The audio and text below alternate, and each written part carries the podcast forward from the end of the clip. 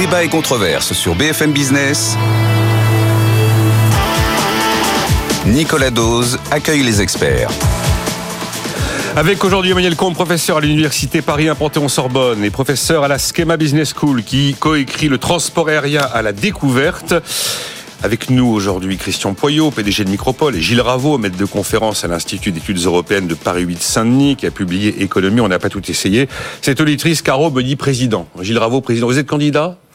Euh, non, non, moi, tant qu'il n'y a pas de poste de dictateur éclairé, ça m'intéresse pas. Dictateur éclairé, d'accord. Tu seras plutôt dictateur ou plutôt éclairé euh, Je sais pas.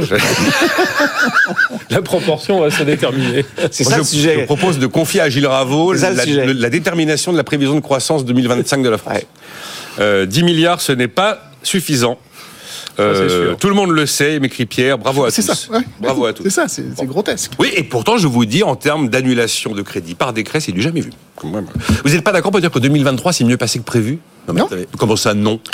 Non, parce qu'encore une fois, j'ai relu les notes de l'INSEE de l'année dernière et encore une fois, c'est absolument incroyable. On a un seul trimestre qui est bon sur les quatre. Oui, mais au final, c'est la réalité. Gilles, peut-être qu'il y a eu un effet de non, ça n'est pas, ça n'est pas, ça n'est pas la réalité. mais par rapport à ce qui vous intéresse, enfin oui, pardon. Évidemment, c'est la réalité. Oui. Évidemment, attention, les gens de l'INSEE font extrêmement bien leur travail et évidemment, le PIB l'année dernière a bien cru d'un pour cent. Mais si on concerne l'activité économique du pays, sur les grands indicateurs que sont la consommation, l'investissement, on a quasiment stagné. Oui, mais Alors, là, sur conso investissement, bah il a objectivement raison. Bah oui, oui, oui, je suis d'accord, mais, encore une fois, c'est tout. Là, il y, a les chiffres qui, par nature, sont. non, mais c'est ce qui gouverne l'emploi, Christian. Et après, il y, a ce qu'il y a dans la tête des gens. Il y a ce dans la tête des gens. Moi, j'entends très souvent euh, l'économie française est au tapis, rien ne fonctionne. Il ne faut pas dire que Nicolas Bavrez, Christian. Ah moi, je, suis un naturel optimiste. Voilà, Quand on est chef d'entreprise, on regarde toujours le verre à moitié plein et on avance. Sinon, si on se met à pleurer, s'arrêter de se mettre à pleurer, ça n'a jamais réglé un sujet. Euh. Donc 2023 était une année qui a été plutôt relativement résiliente. Voilà. Il y a Nicolas Bavrez, il écrit de page 17 du Figaro, nous sommes programmés pour nous fracasser sur le mur de la dette. Ça fait 15 ans qu'on entend parler. Oui, oui, ah ben, vous savez bien, vous finissez toujours un jour par avoir raison. Enfin, D'ailleurs, c'est une question qu'on pourrait se poser. Est-ce qu'un pays comme la France peut se retrouver rattrapé par un, incident de crédit, un risque souverain bah, Ça semble assez peu probable, hein, quand même, eh globalement. Hein. Eh moi, je pense, moi, je pense surtout que ça montre les limites du travailler plus. C'est-à-dire, je pense que Nicolas Bavrez, qui commence à être bien âgé, ça serait mieux pour tout le monde s'il travaillait moins. Voilà. Ça, c'est très méchant. c'est méchant. Bon, c'est méchant. Il est, quand même, il est plus dictateur qu'éclairé. Alors, parlons plus du fond. un, mot quand même.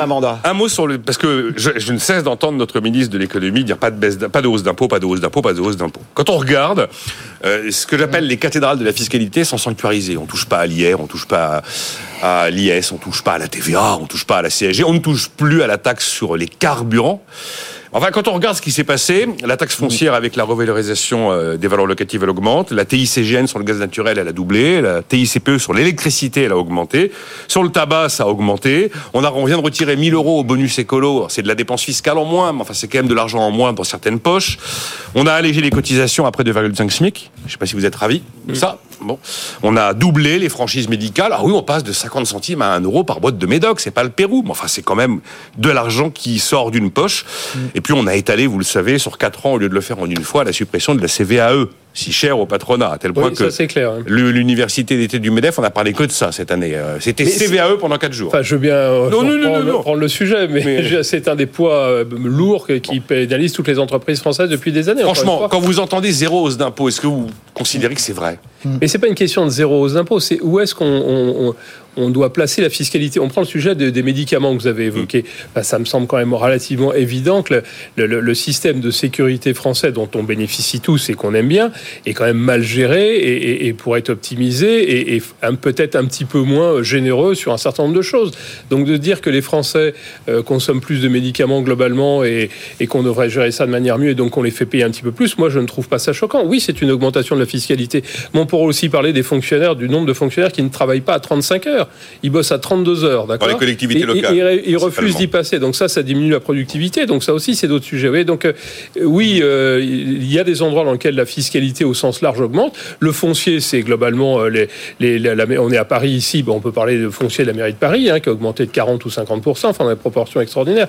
Donc encore une fois, c'est pas dire on fait tout dans un sens ou tout dans un autre, c'est trouver le raisonnement de long terme qui permet de dire on investit au bon endroit et concentrons-nous sur les dépenses d'investissement sur, les dépenses de fonctionnement qui ne sont pas bien gérées. Le, le mot pour définir ce qui s'est passé pendant le 20 ans de TF1, c'est pas long terme. Si c'est bien autre chose que du long terme. C'était plus technique, c'est vrai, oui, oui, bah, à, destination, on va dire, des marchés financiers. Mais non, mais on part au plus pressé. D'abord, le pompier arrive, il balance de la mm. flotte partout, quitte effectivement à abîmer des œuvres d'art. Enfin, il faut éteindre l'incendie. Voilà. Euh, les, les, bourses au sommet. Alors, il y a les sept magnifiques, vous les connaissez, c'est les GAFAM auxquels on ajoute Nvidia et Tesla. C'est lunaire. Hein. Ils dépassent 12 000 milliards de valeur boursière à 7. Il y a les granolas. GlaxoSmithKline, Roche, ASML, Nestlé, Novartis, Novo Nordisk, L'Oréal, LVMH, AstraZeneca, SAP, Sanofi. Il y a les calls aussi, comme Helmut. Kering, L'Oréal, Hermès, LVMH. Cette situation vous a inspiré des réflexions, Emmanuel Combe.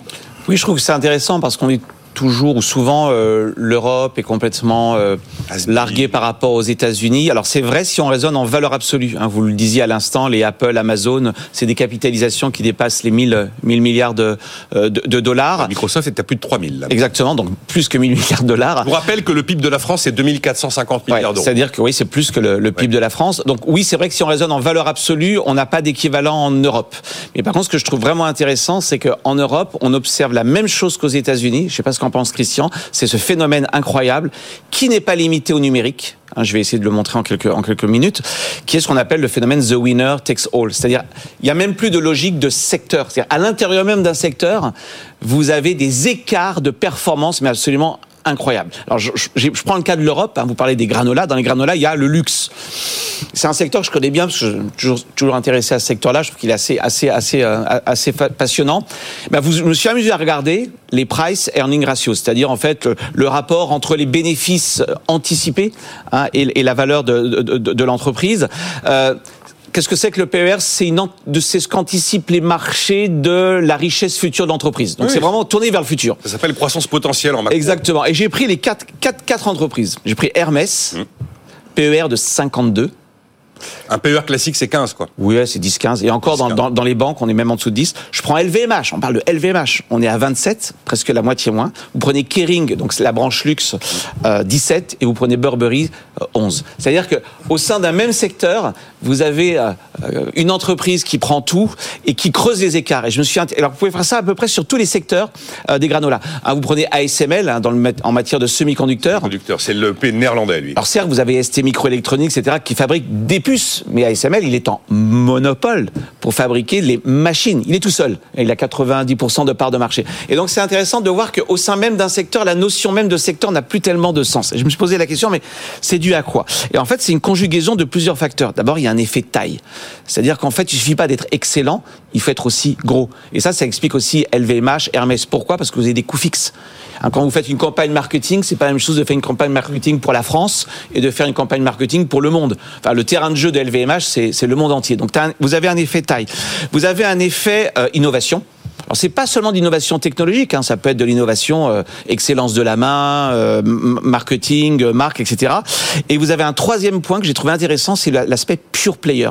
Est-ce qu'il n'y a pas une différence, par exemple, entre Hermès et LVMH C'est que Hermès c'est que du luxe, si j'ose dire, d'exception. Il n'y a pas aussi du mass market. Vous voyez, donc c'est prenez Ferrari dans les voitures, c'est la même chose. Ferrari ne fait qu'un type de voiture. Et même chose, vous avez un PR de Ferrari, je l'ai plus en tête, mais qui est absolument euh, délirant. Donc je trouve que c'est intéressant parce qu'au fond, on se dit, on a bien en Europe le même phénomène qu'on observe aux États-Unis, c'est qu'à l'intérieur des secteurs, vous avez une entreprise qui mange euh, le marché. Et finalement, je me suis posé la question, mais quel est le seul vrai risque pour ces entreprises européennes? En fait, c'est plus un risque économique, c'est un risque géopolitique. Un, marché qui se ferme un marché qui se ferme. Et ce risque, il s'appelle la Chine. Alors, de, de deux manières, soit en représailles, vous le savez, les Européens veulent mettre des droits de, anti-subvention sur les voitures, euh, les voitures chinoises.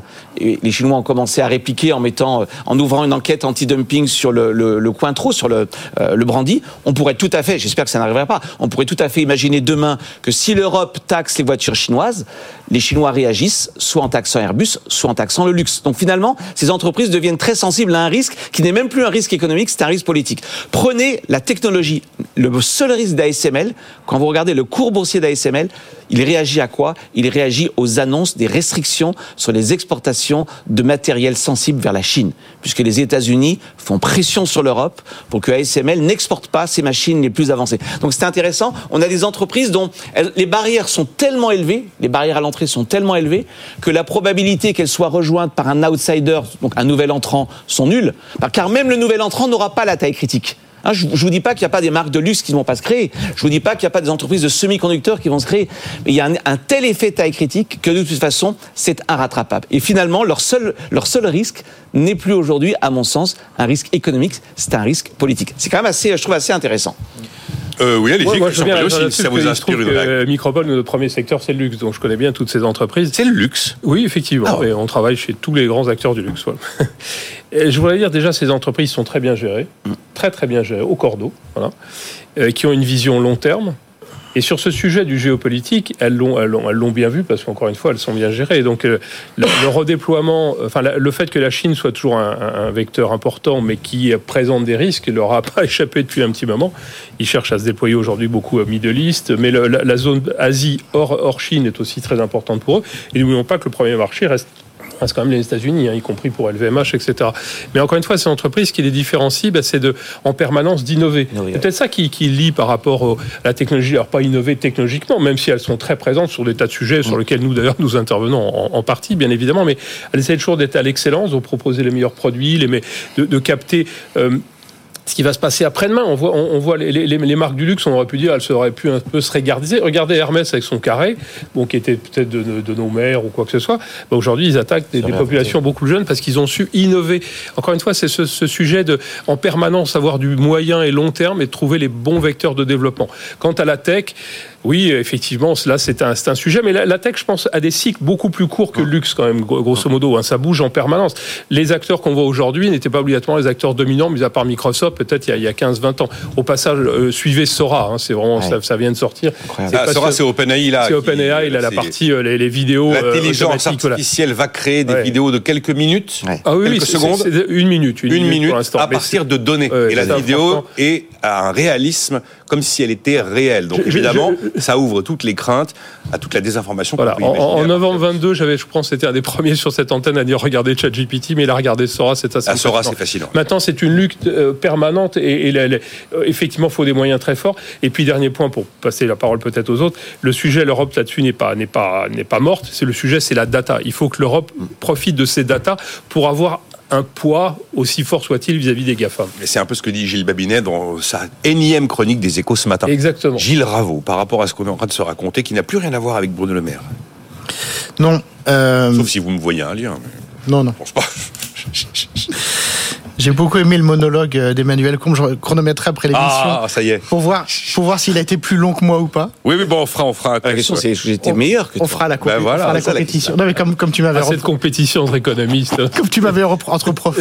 Comme tu, comme tu m'avais reproché ma longueur, c'est pour ça que je me permets cette petite taquinerie. Bon, euh, non, mais par contre, effectivement, c'était extrêmement intéressant. Mais je remercie le professeur Combe euh, de nous avoir appris tout ça que j'ignorais totalement. Euh, la réflexion, malgré tout, que ça m'inspire, c'est que euh, ce qui nous est décrit là, c'est un monde très peu concurrentiel. C'est ça le grand ah. paradoxe. C'est-à-dire que nous avons une mondialisation qui à la fois crée un monde hyper concurrentiel, mais dont le résultat, et c'est le résultat bien connu de fonctionnement spontané de l'économie de marché, c'est que vous avez quelques acteurs très très gros qui ont, comme vous l'avez très bien décrit, un énorme pouvoir économique et aussi ce qui va avec, un énorme pouvoir politique. Et ces monstres économiques euh, participent du très grand malaise démocratique qu'on a aujourd'hui. C'est que justement, pour pas le citer, quelqu'un comme Bruno Le Maire est un nain, un nain absolu par rapport au PDG de ces entreprises qui, comme vous l'avez très bien dit, résonnent à l'échelle mondiale, ont des stratégies à l'échelle mondiale, et ça a des conséquences très concrètes sur le fonctionnement de la démocratie, par exemple dans la concentration des médias. Donc là, on retombe en fait, et c'est ce que j'explique ici à chaque fois, et c'est ce qu'on est de plus en plus d'économistes à dire, hein, des gens aussi différents que Thomas Piketty, que Danny Roderick, que Joseph Stiglitz, c'est qu'on a un retour du vieux combat entre capitalisme et démocratie. C'est-à-dire que là, on a exactement un fonctionnement très capitalistique, avec une concentration du pouvoir politique, avec une concentration du pouvoir économique, et il faut vraiment être très aveugle pour. Bon, je vois, je vois que mes petits camarades commencent à s'agiter, et je donne juste un dernier point. Bah, c'est fou quand même. Hein, vous, êtes, on voit quand même que vous vous allez pas bien parce que vraiment vous. Non mais non mais non mais non mais on peut pas laisser dire. Non mais je dis terminé. Non mais je la parole. Là c'est carrément dictateur, c'est plus éclairé. C'est dictateur non éclairé, je sais pas. Non mais je dis un truc archi évident. Non, c'est pas évident du tout. C'est pas du tout évident. Vous savez que la parole est libre ici, vous avez le droit de développer une idée. Je suis assez Le jour où je vais vous brider, les poules auront des crocs. Ouais, c'est bien. Mais c'est n'importe quoi. Donc je dis laissez-le finir, sinon il ne finira pas. Ouais, c'est ça. J'ai dit un truc évident, mais c'est marrant. Mais bon, bref, et qui n'est pas du tout, c'est ça qui est marrant. Je ne contredis pas du tout ce que vous dites. C'est ça qui est marrant. Je me suis totalement appuyé sur vos résultats empiriques pour en tirer des conclusions politiques évidentes, que encore une fois, qui sont quand même soulignées par les plus grands esprits de la planète. Donc voilà, pardon. Et deuxième point, ça montre l'échec total de la politique de concurrence de l'Union européenne. Puisque l'idée, euh, je voudrais réagir là, Nicolas. Comment peut-on laisser dire sur cette antenne que c'est le capitalisme qui, menace la démocratie? Enfin, c'est une hérésie totale, mais c'est du grand n'importe quoi. Je vous écoute. Vous, savez qui est, qui, est, mort en Sibérie là il y a deux jours là? Ça vous dit quelque chose? Vous avez déjà, vous allez souvent en Chine, euh, Gilles, pour voir un petit peu ce qui se passe? C'est les, les, régimes démocratiques qui, qui, menacent, euh, qui sont sous l'égide du capitalisme, qui menacent la démocratie. Mais enfin, on marche complètement sur la tête. Enfin, je veux dire, faut arrêter de dire n'importe quoi. C'est gravissime ce que vous dites. C'est gravissime, hein, sincèrement. Mais, mais, Christian, ce que vous dites n'a rien à voir avec ce que je viens de dire? Ah bon? Parce bah qu'on n'est pas en démocratie?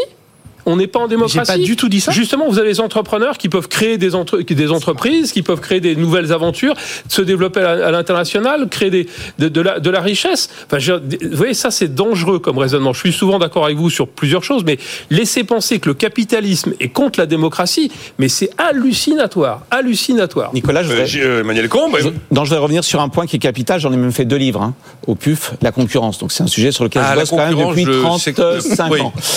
J'ai fait une version anglaise qui s'appelle Comment parler de la concurrence comme un expert. La concurrence, pardon Gilles, hein. Pardon Gilles, c'est pas ce que vous avez décrit. Donc moi, je, ne discuterai même pas de la conséquence que vous en tirez, même si je suis comme Christian euh, choqué. Je discute votre prémisse. La concurrence, c'est pas quand on est nombreux pardon. Ça, c'est une vision de la concurrence, peut-être en microéconomie, la concurrence super parfaite. Mais comme je l'explique dans mon livre et comme l'expliquent tous les économistes, d'ailleurs on dit en anglais competition on the merits. La concurrence, c'est quoi? C'est nous sommes très nombreux au départ, comme dans une course, puis à la fin, il y en a un qui est meilleur que les autres et il termine le premier. La concurrence, pardon, c'est quand on est tout seul.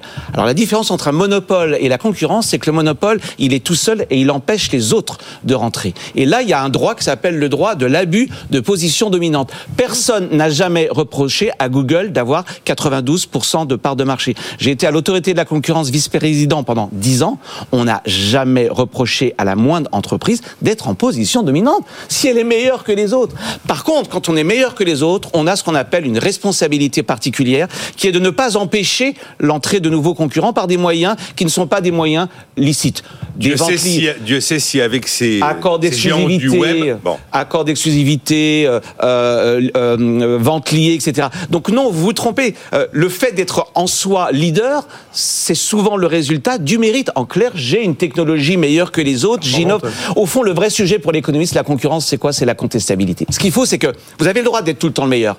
Par contre, il faut que si quelqu'un aussi bon que vous rentre, vous ne l'empêchiez pas d'entrée. Mais tout ça est prévu par le droit de la concurrence. Alors après qu'il soit trop lent, je suis d'accord avec vous, les décisions d'autorité de, de, la Commission sont beaucoup trop lentes, mais dire que euh, c'est la preuve que la concurrence n'existe pas, non, vous pouvez pas déduire du fait que j'ai une forte part de marché que c'est pas de la concurrence. La concurrence, c'est, d'ailleurs en anglais ça se dit competition, competition, pardon, quand on fait une course, sauf quand on est un enfant, le but c'est pas qu'on arrive tous à la, ligne d'arrivée en même temps. Non, c'est qu'il y en a un qui gagne, ça s'appelle le winner, et puis après il y a le second et le troisième. Et la concurrence, c'est que celui qui reste le premier reste le premier parce qu'il est le meilleur et non pas parce qu'il empêche le numéro 2 et le numéro 3 de marcher. Ce qui fait que pour un, économiste, le vrai indicateur de la concurrence, c'est pas le nombre d'entreprises, c'est la turbulence du marché. un marché de concurrence, c'est un marché où le numéro 1 se dit peut-être que demain, je ne serai plus numéro 1. Je suis Nvidia, je fais des cartes graphiques, mais peut-être que demain, AMD ou Apple vont venir me contester. Et d'ailleurs, regardez Gilles, sur certains secteurs numériques, il y a de la concurrence entre les GAFAM.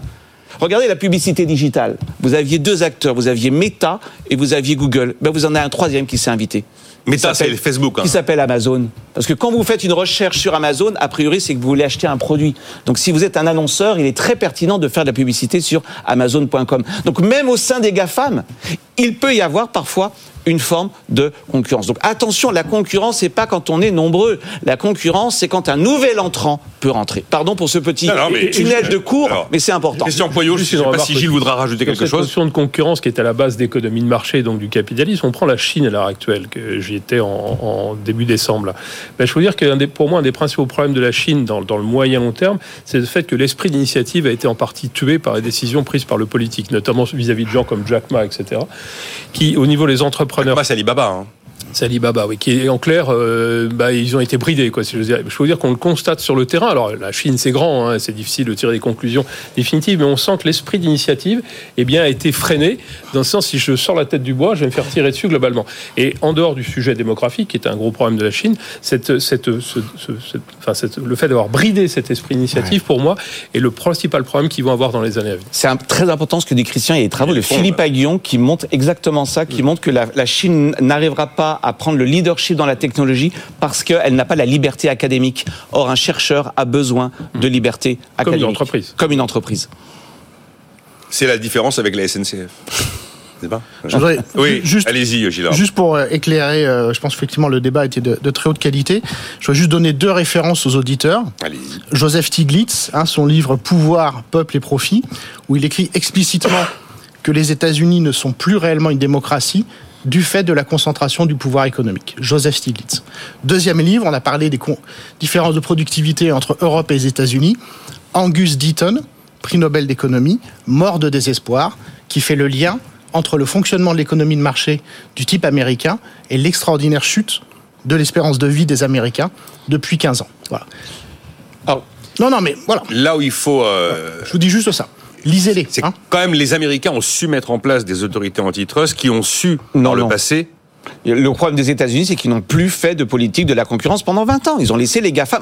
En ce sens, je rejoins Gilles. Mais ça ne veut pas dire que, que, l'histoire est écrite. Mais le, on voit bien que le Congrès a pris conscience. pendant 20 ans, c'est pour ça quand on dit les Européens sont les grands naïfs parce qu'ils ont une politique de concurrence, non, ils n'ont pas de GAFAM, mais ils ont une bonne politique de concurrence. Les Américains, ils ont des GAFAM, mais ils n'ont pas de politique de concurrence. Non, ils l'ont mis en sommeil pendant 20 ans. Et en fait, qu'est-ce qui s'est passé? Ceux qui ont réussi par leur mérite, les Google et autres, parfois, parfois ont franchi la ligne rouge et ont voulu rester en position dominante par des moyens qui ne relèvent pas de la concurrence par les mérites. Mais ça, c'est le job du régulateur. J'ai quand même l'impression que les États-Unis restent une démocratie. Non, ça c'est un autre sujet. Moi, je rentrerai pas sur. Je reste économiste. Mais vous lisez les, travaux de euh, Philippon, c'est exactement ce qu'il vous raconte. Il vous, il dit, vous dit le problème des États-Unis, c'est pas que c'est concentré, c'est qu'il n'y a, aucun instrument pour lutter contre la concentration industrielle. Donc quelque part, je rejoins Gilles. Il y a les instruments, il suffit de les.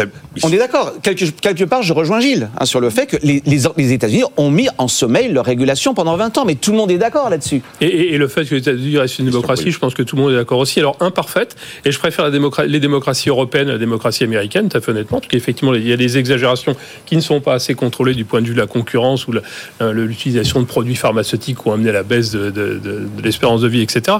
Mais enfin, je on, faut quand même on va pas quand même pas comparer la démocratie américaine par rapport à la démocratie russe ou la démocratie chinoise, non? Je sais pas. Ou alors, on, on, marche sur la tête quand même. Bah, c'est ce que c'est ce que vous avez fait tout seul, hein, c'est absolument pas ce que j'ai fait.